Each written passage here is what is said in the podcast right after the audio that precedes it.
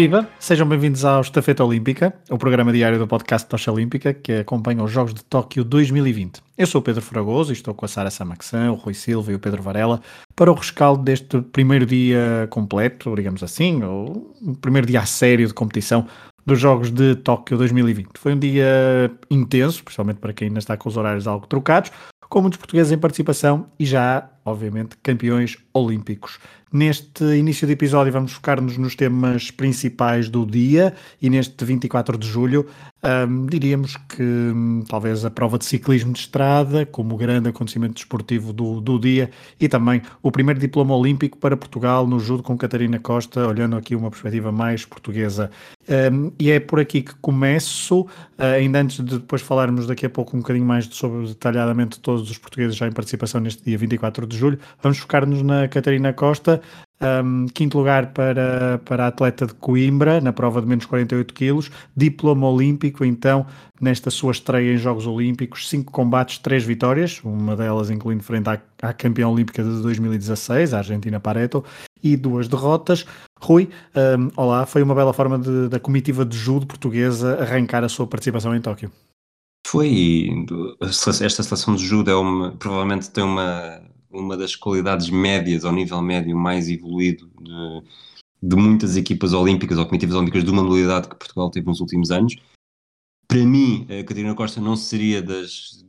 Ou seja, este resultado surpreende bastante, apesar de todo, todos os atletas portugueses estarem no salvo erro top 20, de, de, conseguir algo eh, como esteve muito perto de conseguir, e acho que foi uma excelente surpresa de primeiro dia, que às vezes dá sempre jeito até para nos manter um bocadinho mais despertos talvez até despertos demais, porque se, eventualmente se tivesse perdido mais cedo também teríamos ido para a cama mais cedo, mas foi, um, foi uma excelente forma de começar. É um quinto lugar que, que lá está, dá o primeiro diploma olímpico, dá quatro pontos e talvez ajude aqui a, a marcar uh, o ritmo para os dias que se seguem, não apenas no judo, mas também uh, nas outras provas. E ontem, ontem hoje, tivemos três finais que poderiam ter portugueses eu sou sincero e eu diria que mais facilmente veria um diploma olímpico nas outras duas eh, do que nesta, mas acho que só isso já ajuda a validar o excelente resultado que foi, que foi a Catarina Costa e depois, lá está, depois é, é muito à portuguesa, é, deixamos-nos entusiasmar,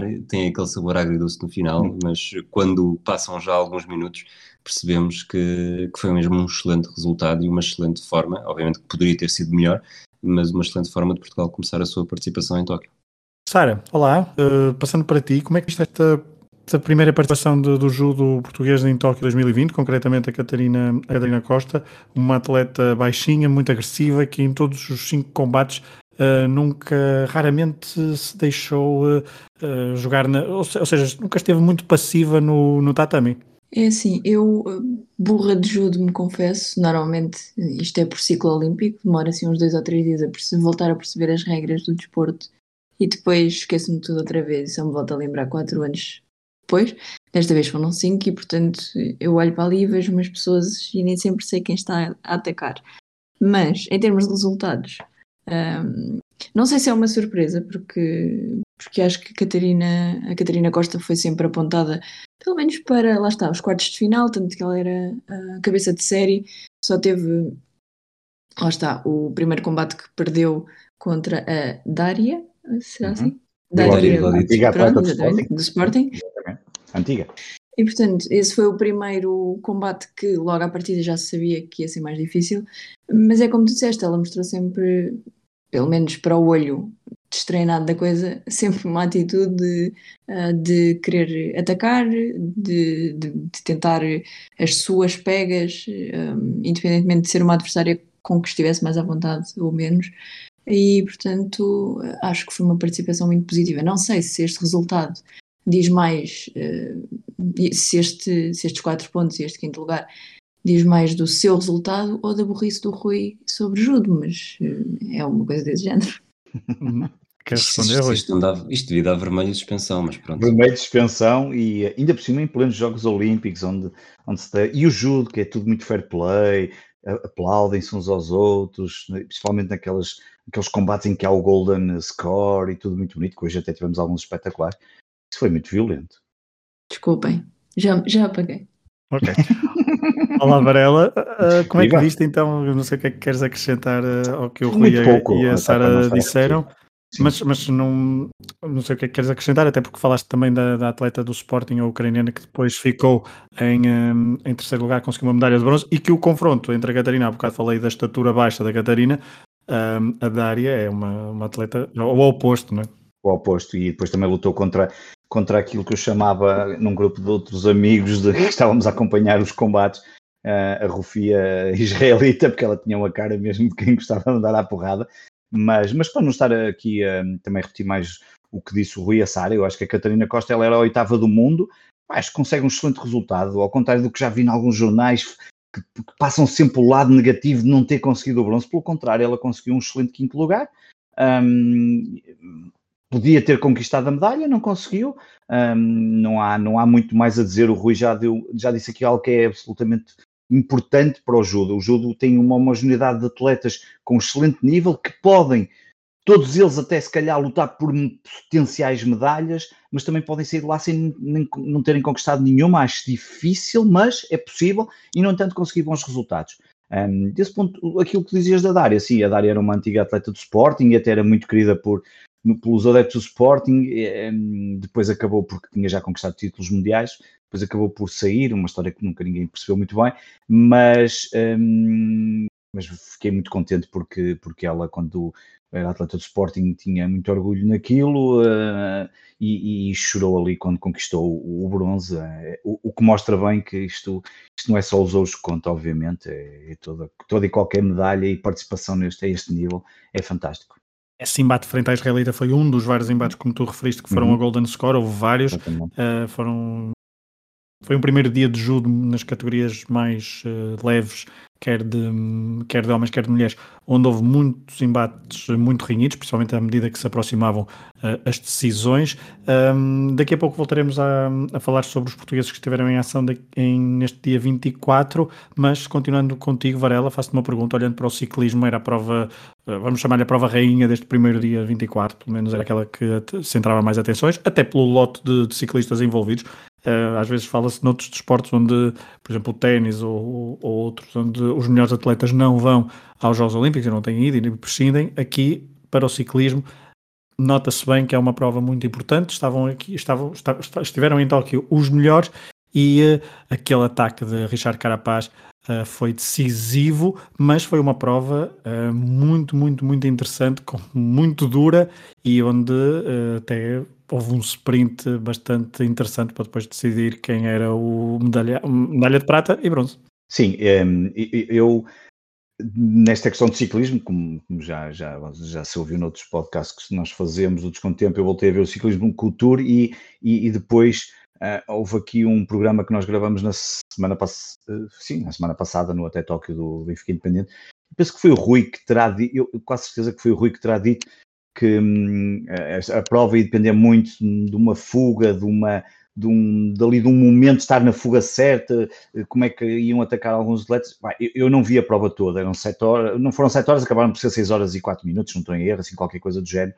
Eu vi o início, uma parte ainda, talvez para uma hora do início, um, depois fui-me deitar, porque queria ver as provas quase todas da manhã e, portanto, acordei a volta das sete e meia e depois vi o resto da prova toda e quando fui-me deitar, só pensei, bem, só espero é que haver assim um ataque ou uma fuga ou assim algo que, que, que dê para decidir a prova uh, aconteça quando eu estiver acordado e, acabei por ter sorte. Há o ataque do Carapaz que é, que é, que é fantástico e que, e que não, não, não, deixou, não deixou ninguém. Um, acho que ninguém teve a capacidade, ainda houve ali umas reações, mas depois uh, percebeu-se que ele iria fugir e acabou e aquilo ia dar o ouro. Um, e ainda tivemos, ainda tivemos a oportunidade de ver aquele sprint final entre o Van Aert e o, e o Pogachar. Um, eu, na realidade, é, não, não, não, tinha assim nenhuma preferência, apesar de gostar do Pogachar pela, tua insistência aqui de falares muito, mas fiquei contente, mas na realidade era mais porque ele, se ficasse em segundo lugar, dava mais pontos nos palpites aqui no concurso que temos, mas, mas foi um sprint muito interessante e acho que tendo o Pogachar vencido o Tour e o Van Aert agora ter conquistado a prata, acabou até ser um bom prémio para o, para o Van Aert e, um, e, foi uma prova fantástica. É sempre uma prova muito interessante. Um, e agora estou muito curioso para ver como é que vai ser na, no contrarrelógio. Richard Carapaz conquistou a terceira medalha olímpica de sempre em Jogos Olímpicos de Verão para o Equador. As outras duas uh, tinham sido obtidas pelo mesmo atleta, Jefferson Pérez, uh, 20 km marcha, um ouro em Atlanta 96 e uma prata em Pequim 2008. Richard, Richard Carapaz uh, também se tornou. Um, ele, já fez pódios no Tour, já fez pódios no Giro, já fez pódios na Volta e agora um ouro olímpico. Uh, uma, uma vitória muito importante para este, para este ciclista que é muito acarinhado pelo público em geral porque é um ciclista de ataque. Rui, eu sei que tu não viste o final da prova, mas uh, comentavas, acho que no Twitter, por causa da prestação principalmente de Van Aert, uh, que tem uma última semana depois de concluir o giro, vencendo ao sprint, vencendo no contrarrelógio, vencendo na montanha, agora faz uma prata no, numa prova como esta nos Jogos Olímpicos, é de facto um ciclista total um ciclista total e tu acabaste por vendê-lo um bocadinho mal, porque ele não vence apenas na montanha, vence a etapa do Mont Ventoux e não vence apenas ao sprint, vence nos Campos Elíseos. E é certo que o Mont Ventoux não foi, não acabou no alto, mas não deixa de ser uma etapa que, que subia até duas vezes ao Mont Ventoux. E estas duas semanas dele, obviamente não serão as duas melhores semanas de sempre de um ciclista, uh, não, não, vou, não entro nesses exageros, seja uhum. deste século ou do século anterior, mas é, é, impossível não olhar para o que o Wout van Aert fez e não achar que possivelmente até é uma das melhores histórias, se calhar, obviamente não melhor que o Carapaz, mas quase que me leva, até porque o Carapaz também é pódio no Tour, mas quase que me leva por esse caminho. E há aqui um padrão que é bastante interessante também. O Carapaz foi pódio no Tour e, e venceu. Venceu a uh, medalha de ouro. O Wout van Aert brilhou na última semana do Tour e é prata. O Pogachar vence o Tour e é bronze. Molema, quarto, está no Tour. Woods, quinto, está no Tour. McNulty, sexto, está no Tour. Godu, sétimo, está no Tour. Urã, oitavo, está no Tour. Falou-se tanto que os atletas iam ter pouco tempo de preparação e adaptação e com o desgaste do Tour em cima. E, na verdade, chegamos aqui à conclusão que do, dos nove ciclistas, portanto, o Carapaz eh, termina com 1 minuto e 7 de vantagem, mas aquele segundo grupo que poderia lutar a, pelo, pela prata e pelo bronze, apenas um, o Adam Yates, que terminou em nono, não está no Tour. E, portanto, isto acho que foi um bocadinho contra eh, as expectativas de todos os especialistas que fomos ouvindo ao longo da, das últimas semanas, em que, na verdade, não afetou assim tanto, pelo contrário, não sei se estão a ver aqui uma vantagem competitiva de ter feito uma...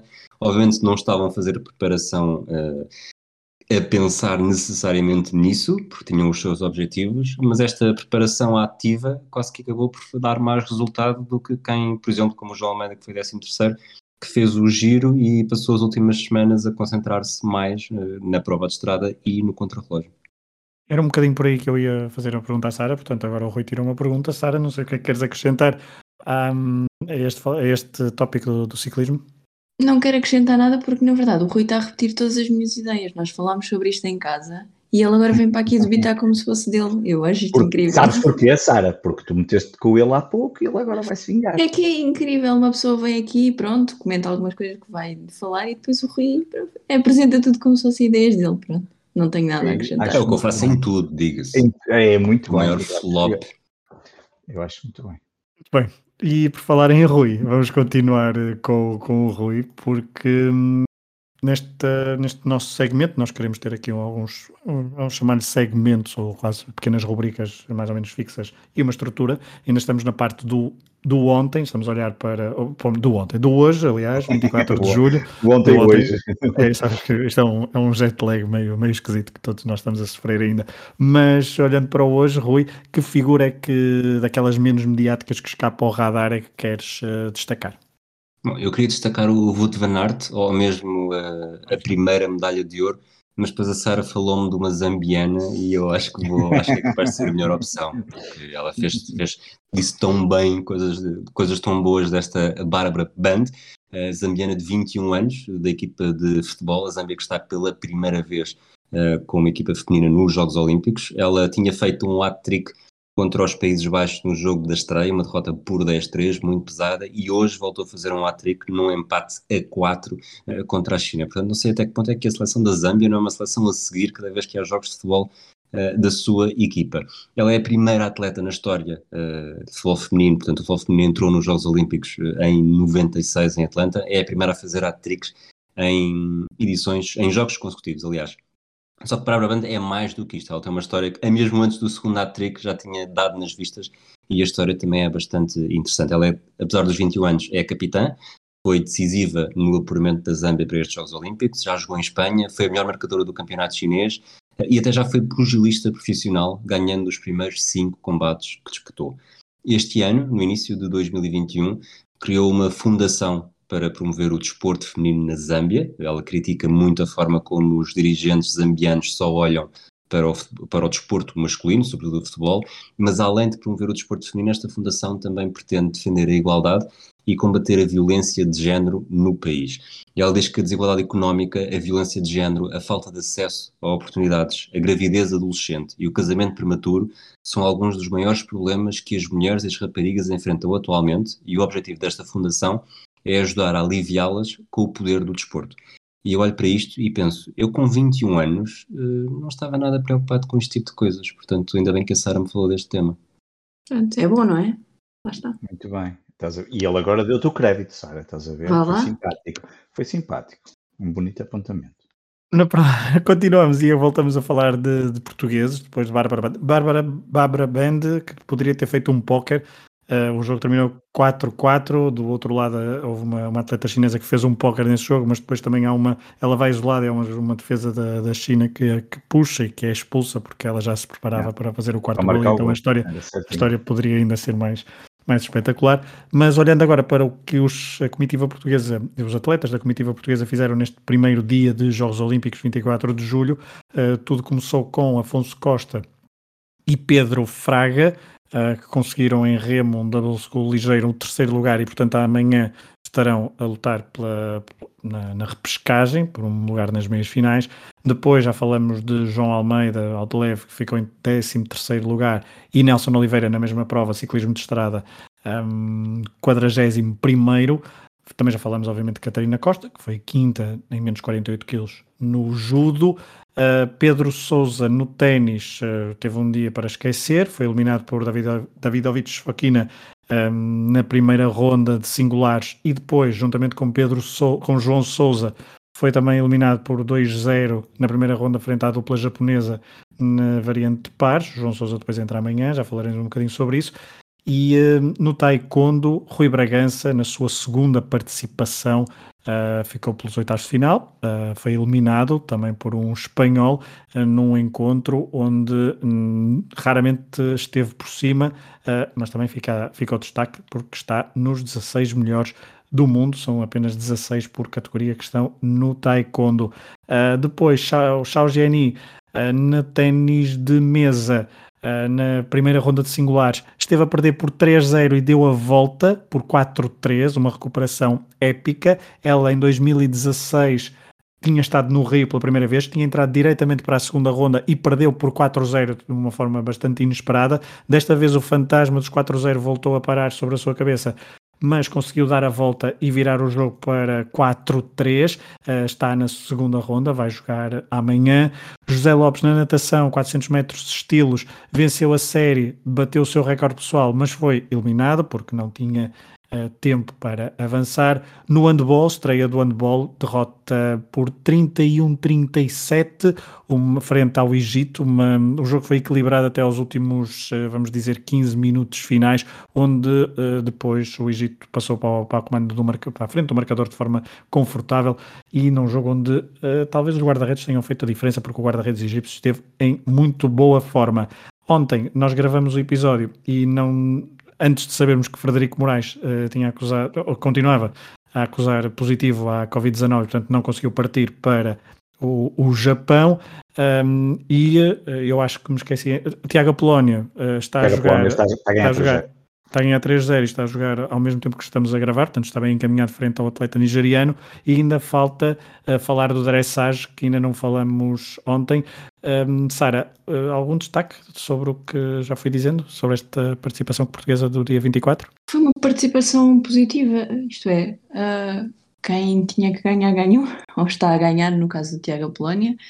Um, o, o Pedro Fraga e o Afonso Costa um, tinham uma, uma hit particularmente difícil e portanto, apesar de obviamente estarem a tentar uma qualificação direta, era muito era seria difícil chegar lá. E portanto o terceiro lugar e agora uma, uma a possibilidade da repescagem está perfeitamente dentro do que, do que era expectável.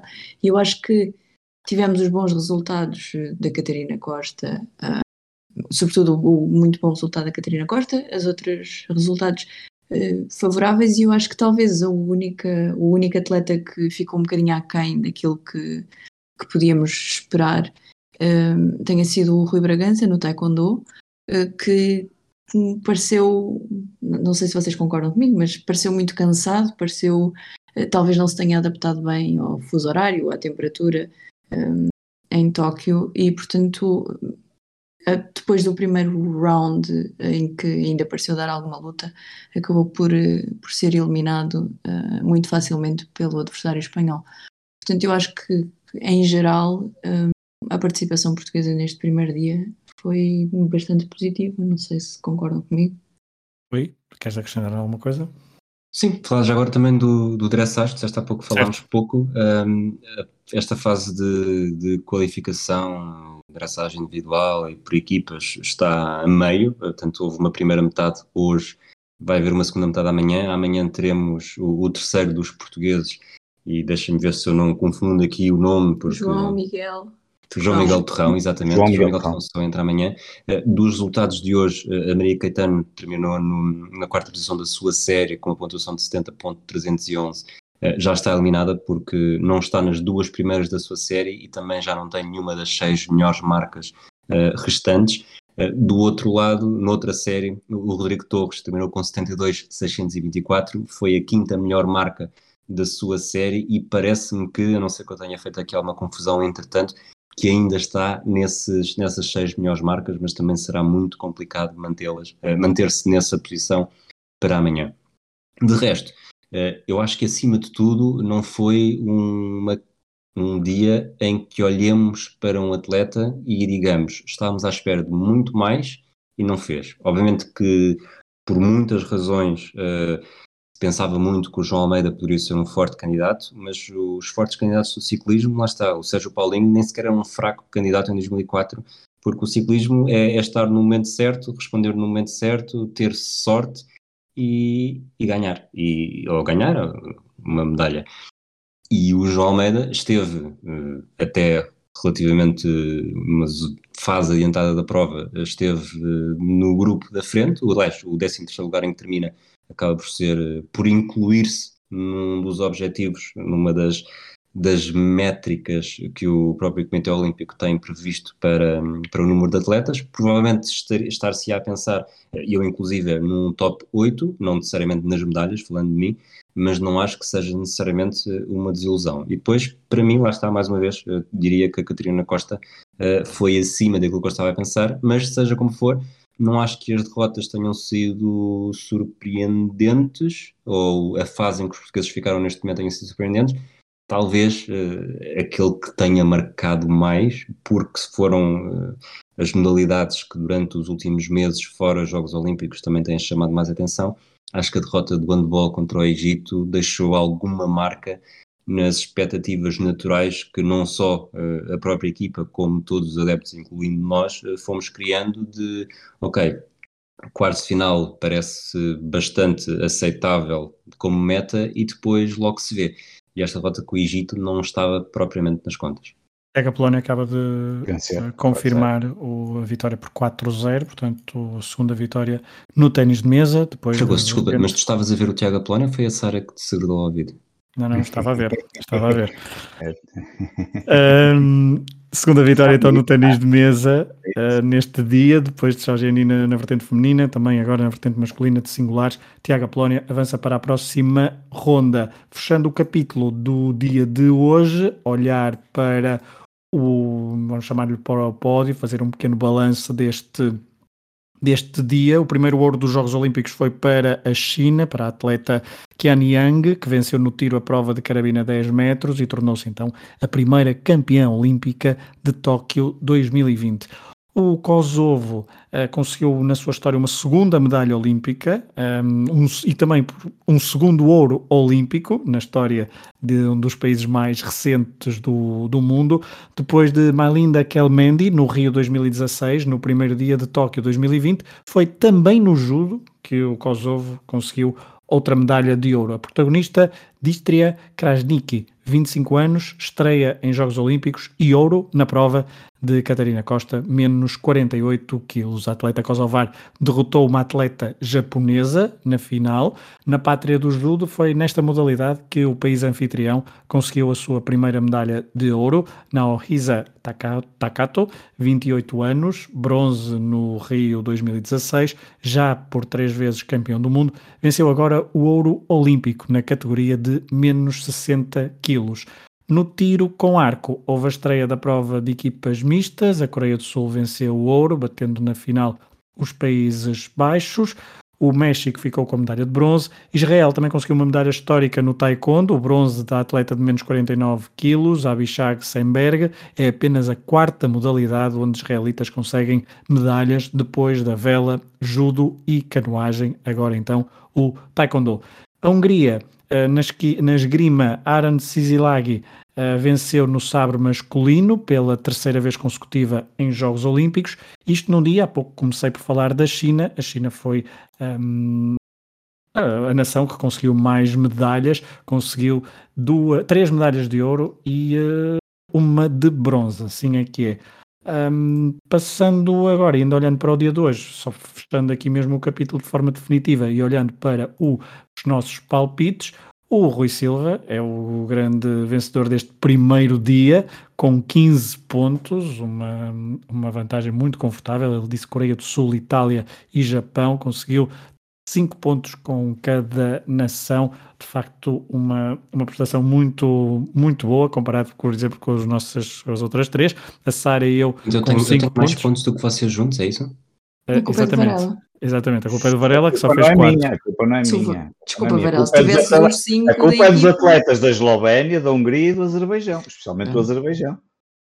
Recordo que isto é um concurso de palpites para, para, para patronos, em exclusivo, patronos do Hemisfério Desportivo, www.patreon.com.br desportivo e no conjunto, dos, eh, todo, no conjunto dos patronos, todos pontuaram, é verdade, portanto vejo aqui vários bons palpites. O Diogo Nunes uh, é o que mais se aproxima do, do Rui, com 11, ele escolheu a Eslovénia, Coreia do Sul e Japão. A Eslovénia foi pouco, eh, foi, foi deixada de fora menos, mesmo por muito poucos eh, participantes neste, neste concurso, é mais de uma dezena. O Rui, por exemplo, um deles, conseguiu 15 pontos eh, e não, não, não estava para, para confiar na Eslovénia. Veremos se ele alguma vez diz Eslovénia ao longo deste concurso e olhando já para os e entrando já no, no, no dia de amanhã, perspectivando o dia de amanhã, começo já por perguntar os vossos palpites. Ontem foi a Sara a primeira varela. Quem é os, quais são os teus palpites para amanhã? Ora, espera aí, deixa. Espera aí, deixa-me. Tenho desprevenido? A mensagem da não, Sara. tem aqui. A mensagem da Sara. Não, não, não, não, vale a pena copiar a Sara, porque é daquelas coisas que tu não fizeste. Foi a única coisa que tu não fizeste foi copiar a Sara nos palpites. E foi o melhor que podia ter feito. Exatamente, devias ter feito, que era para ficar cá para trás. Os meus palpites vão ser a Noruega, a Coreia do Sul, e agora aqui o último é que eu estou indeciso entre dois, mas olha, vai a Jordânia. A Jordânia, ok. Portanto, Europa, Ásia, Médio Oriente. Rui, quem são os teus palpites? Os meus palpites, uh, tu estás a perguntar em primeiro, que é para depois imitar, não é? Mas não. eu vou para três países que acabam em IA: a Bulgária, a Geórgia e a Austrália. Ah, ali a dar-lhe no alterofilismo e na natação. Eles, vocês lá saberão. Os meus são Itália, Coreia do Sul e Japão. Uh... Não sei o que é que estou a rir. É o palpite do Rui ontem. Achas que vai dar 15 pontos outra vez amanhã? Não, vai dar mais. Sara, quais são os teus palpites? Patronos do Hemisfério Desportivo, os palpites de Fragoso, Pedro Fragoso, para 26 de julho serão Bulgária, Geórgia e Austrália. Ah, estou a ver.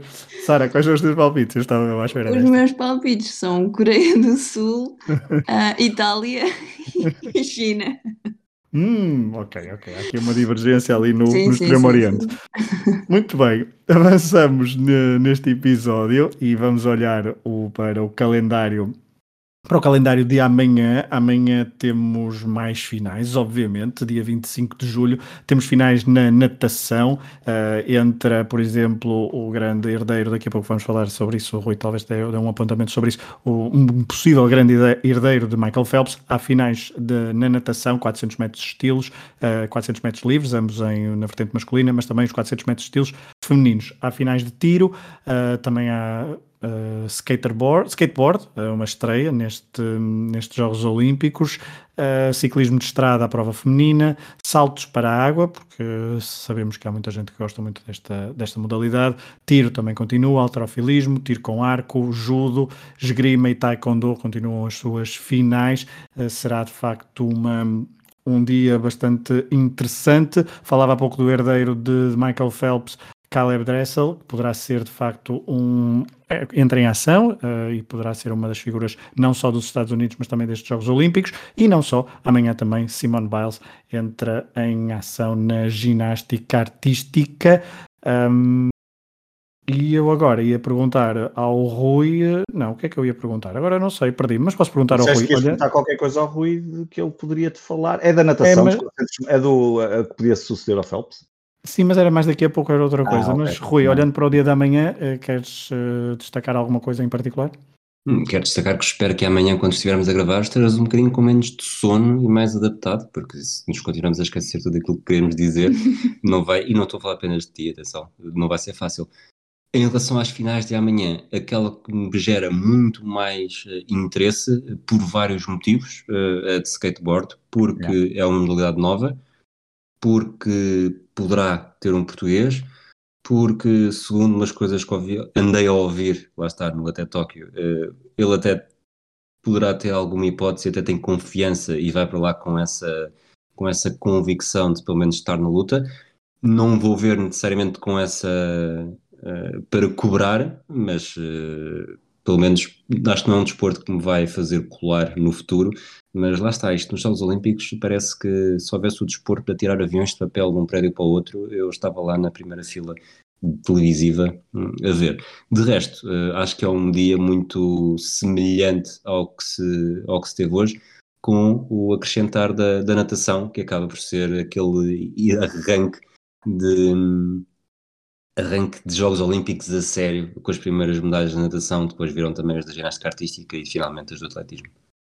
Muito bem, falaste do, do skateboarding, a variante street, rua, como quiserem. Gustavo Ribeira é de facto o representante português e fazendo também uma, uma breve um breve resumo do que será a participação da comitiva portuguesa amanhã. Afonso Costa e Pedro Fraga, às duas da manhã, hora portuguesa, hora de Portugal continental, no Remo, vão então fazer a sua prova de repescagem, a ver se conseguem um, apurar-se para a fase seguinte. No surf, Teresa Bonvalot um, estará na bateria número 1 um, também ali por volta das 2, 2 e 20 da, da manhã no surf. Já falamos há pouco que Frederico Moraes deveria entrar em participação e é este, mas que não vai devido à Covid-19, mas é também a estreia do surf no, no quer vertente masculina, quer vertente feminina, nos Jogos Olímpicos. Temos João Souza na prova de singulares frente ao checo Thomas Machak.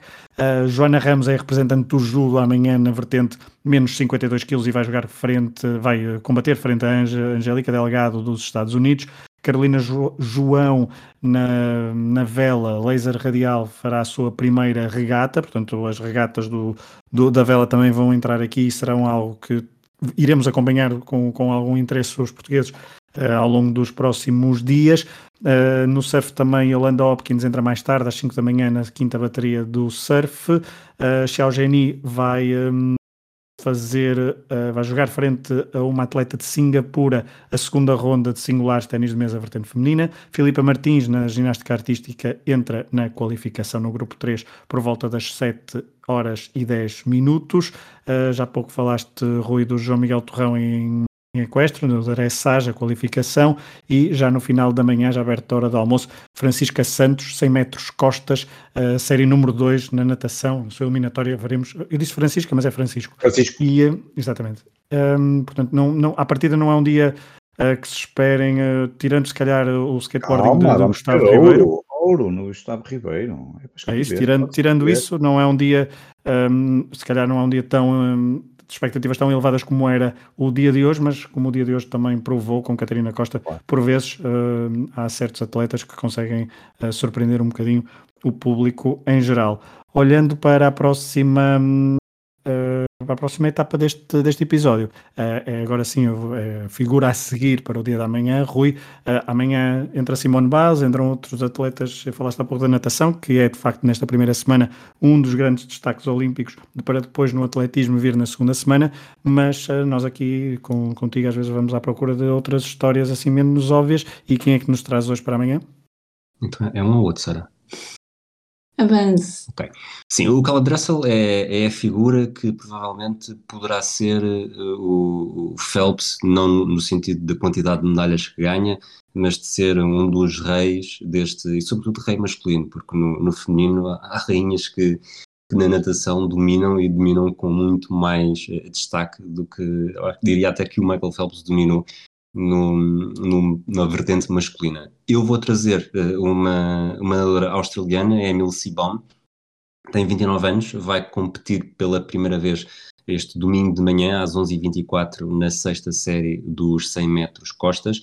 Ela tem bastante experiência, tem quatro medalhas olímpicas, foi prata em Londres, precisamente nos 100 metros costas, tem três pódios nas estafetas dos 4 vezes 100 estilos, ouro em Pequim, prata em Londres e prata no Rio de Janeiro. Vem de uma família de desportistas, de, desde o Aussie Rules uh, ao netball, passando pela natação, e sempre viveu um bocado obcecada com o desporto. Uh, isto é uma história de alguém que pode ganhar medalhas, provavelmente até terá alguma esperança para isso, mas não seria suficiente por si só para eu trazer aqui. O que é que tem de extra? No final do ano passado, ela confessou eh, fez uma confissão, na verdade, que pode ajudar ou começar a, a mudar um pouco mentalidades e a, a, quebrar alguns tabus, inclusive no mundo do desporto. Ela admitiu que sofria de distúrbios alimentares, comia, tinha períodos uh, frequentes de comer sem parar durante muito pouco tempo, uh, vomitava, tomava laxantes, uh, contava as calorias, saltava refeições, estava constantemente a pesar-se, sentia-se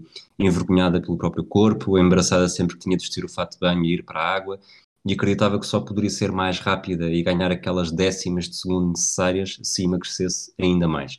Ela deu o primeiro passo, reconheceu o problema e prometeu que em 2021 ia ser mais corajosa, não só para dar ao seu corpo, a expressão dela, o amor que merece, mas também para começar a ser mais honesta para toda a gente. Portanto, eu diria que depois desta história, deste primeiro passo que ela deu, vou estar atento e, e sem pudor nenhum, vou estar a torcer para que consiga ser feliz e ganhar uma medalha nestes Jogos Olímpicos, que seria uh, desde Pequim, portanto seria a quarta edição consecutiva a vencer, a chegar ao pódio. Bem, e para terminar, o momento uh, Atlas de Bolso desta estafeta olímpica do podcast Tocha Olímpica, Sara, ontem foi o Government Building de Tóquio, hoje vamos até onde? Hoje vamos até Kyoto. E uh, como tu ontem pediste mais, mais não, pediste comidinha da boa, achei que podíamos fazer-te a vontade e falar do mercado de Nishiki, que é um dos mais famosos de Kyoto. Como tu já disseste, é impossível falar do Japão sem falarmos de comida. O Rui, que, o Rui e os seus takoyakis que o digam. Um, e o mercado de Nishiki é um sítio onde há de tudo e, portanto, merecia um lugar cimeiro aqui no nosso mini Atlas de bolso. Um, não é um mercado como nós estamos habituados a, a vê-los, é mais uma rua estreitinha e coberta que frequentemente está tão cheia que nós não conseguimos andar mais do que 5 passos por minuto. Junta os residentes da cidade que vão comprar produtos frescos, salgados, chás, um, aos turistas, como nós fomos quando lá estivemos, que vão procurar souvenirs, uh, comida já feita, comida pronta, e, portanto, há um bocadinho de tudo. Eu posso dizer-te algumas das coisas que nós experimentámos e recomendamos. Polvinhos com um ovo na cabeça. Uh, melon pan, este vai ter uma, uma entrada para ele. Não perca os próximos episódios. Uh, chá, matcha. Sushi, fresquíssimo, para quem gosta, que não é aqui a pessoa que está sentada ao meu lado. Fritos, de tudo. Camarão, cebola, carne, peixe, há de tudo. Souvenirs, peixe grelhado na hora, donuts de soja, epá, dá para tudo. E portanto, a minha recomendação, se alguma vez forem a Kyoto, é que quando vos der a fome, eh, se, se encaminhem para o mercado de Nishiki e sigam o vosso nariz. Hum. Eu tirando o sushi, acho que ficava com tudo. Mercado Nishiki fica então apontado. Fregoso, para... estás ao lado da Sara? Eu estou ao lado de toda a gente. É omnipresente, está em todo lado. Em todo lado. Fica, então, fica então assim concluída hum, esta estafeta olímpica de 24 de julho, o arranque a sério dos Jogos Olímpicos. Estamos ainda com os horários meios trocados, os sonos ainda por ajustar, e, uh, mas nos próximos dias, diariamente, podcast Tocha Olímpica do Projeto Hemisfério Desportivo, eu, Varela, o Rui e a Sara, para vos contar as melhores histórias e as principais uh, narrativas deste evento Tóquio 2020. Um abraço a todos e até amanhã.